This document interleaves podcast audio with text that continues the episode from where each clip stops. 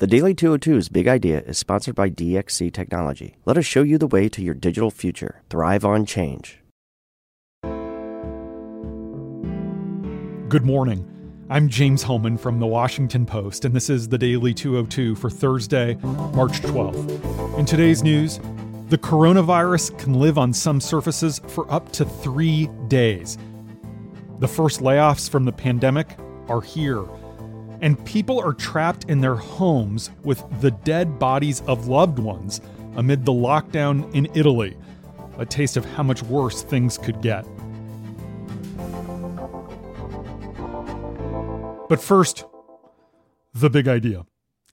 President Trump's order banning travel from Europe for 30 days due to the coronavirus outbreak compounded the upheaval in global markets overnight as fears of a worldwide recession mounted and Americans faced expanding restrictions at home.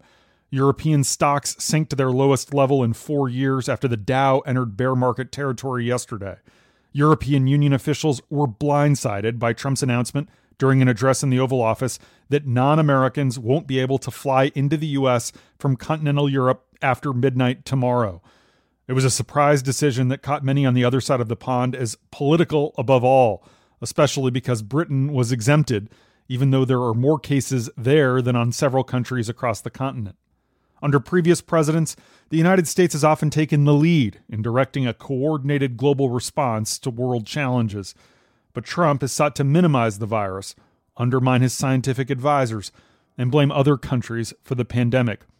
The virus, which the World Health Organization has now labeled a pandemic, continues to spread widely across the United States. More than 1,300 cases have been reported in our country, with at least 37 deaths, including five new fatalities reported overnight. At least 44 states now have confirmed cases. The NBA indefinitely suspended its season last night after a player for the Utah Jazz tested positive. The NCAA said that the March Madness basketball tournament will now be played without spectators. Actor Tom Hanks and his wife have tested positive for the coronavirus in Australia. New rules enforcing social distancing are going into full effect as officials in California, Oregon, and Washington state announced bans on gatherings of more than 250 people, the most far reaching measures yet. Many states are expected to follow today. Trump himself has called off his own domestic travel to Colorado and Nevada. Here in Washington, a staffer for Senator Maria Cantwell, the Democrat from Washington, tested positive.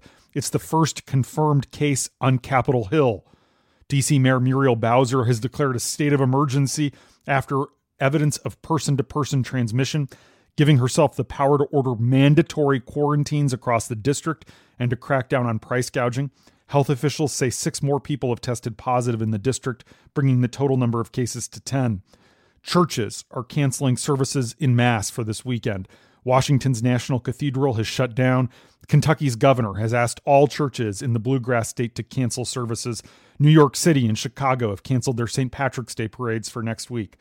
Meanwhile, during an explosive tirade in the Oval Office, Trump urged Treasury Secretary Steven Mnuchin to push Federal Reserve Chairman Jerome Powell to do more to stimulate the economy, revealing the president's mounting fury as his administration struggles to corral the cascading economic fallout. Trump has frequently complained about the Fed in public for years, but his latest effort to pressure Mnuchin to privately push for action hasn't been previously reported until now. Trump initially tried to brush aside concerns about the virus's impact on the economy, saying it would be short lived and get better as the weather warmed up. But the Oval Office meeting struck some of his top advisors because it showed how worried he's becoming. And that's the big idea. Here are three other coronavirus stories that need to be on your radar. Number one, experts are struggling to forecast just how bad this could get.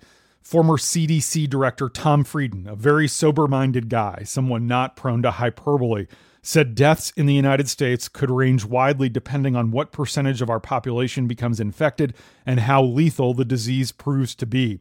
Frieden oversaw the U.S. response to the 2009 H1N1 influenza pandemic, the 2014 Ebola epidemic, and the 2016 Zika epidemic. He says, based on his calculations, in a worst case scenario, but one that he said is not implausible, half the U.S. population would become infected, and more than 1 million Americans would die. U.S. officials have said they're working with 50 academic modeling groups around the country, but so far, no projections of the outbreak's trajectory have been publicly released by the CDC or the White House Coronavirus Task Force. Still, Frieden said that anyone who says they know where this is going with confidence doesn't know enough about it. Congress's in house physician, Brian Monahan, said he expects 70 million to 150 million Americans will contract the virus. He told Hill staffers during a closed door briefing that 80% of people who contract the virus will ultimately be fine, but he's worried about the others. And new research shows that the coronavirus can live on some surfaces for up to three days. This new virus strain that's spreading can live in the air for several hours and on some surfaces for as long as two to three days. This is according to tests performed by U.S. government scientists.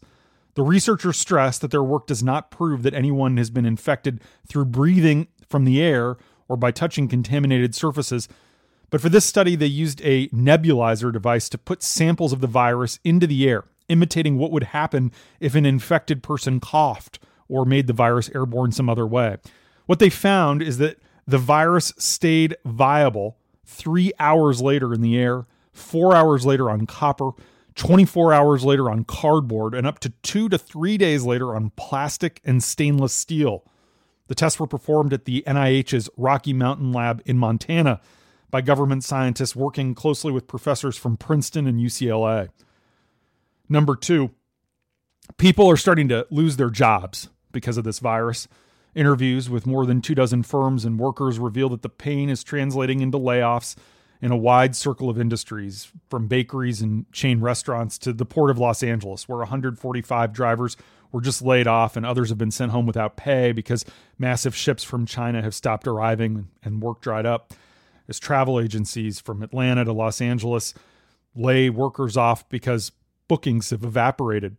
A hotel in Seattle is closing an entire department. As many as 50 people lost their jobs in Texas after the South by Southwest festival got canceled. Economists say to expect many more layoffs in the coming weeks as supply chains come grinding to a halt and people stay home and spend less. And confusion and second guessing reign as schools decide whether to shut down. In Washington state, a center of the outbreak, a suburban district closed down, but the Seattle public schools said they were going to remain open. In other systems, including DC public schools, classes are being canceled for a day to give teachers time to prepare for distance learning should schools be forced to close. In New York City, public schools remain open, although many private schools have closed. But parent teacher conferences scheduled for Thursday and Friday are now going to be conducted online or by phone. As of this morning, 1,251 public and private schools in the country have been closed or scheduled to close, affecting some 856,000 students. Number three, attempts to slow the spread of the disease in Italy with an unprecedented national lockdown have led to unintended consequences, including several instances where funeral homes are refusing to collect the bodies of those infected with the virus.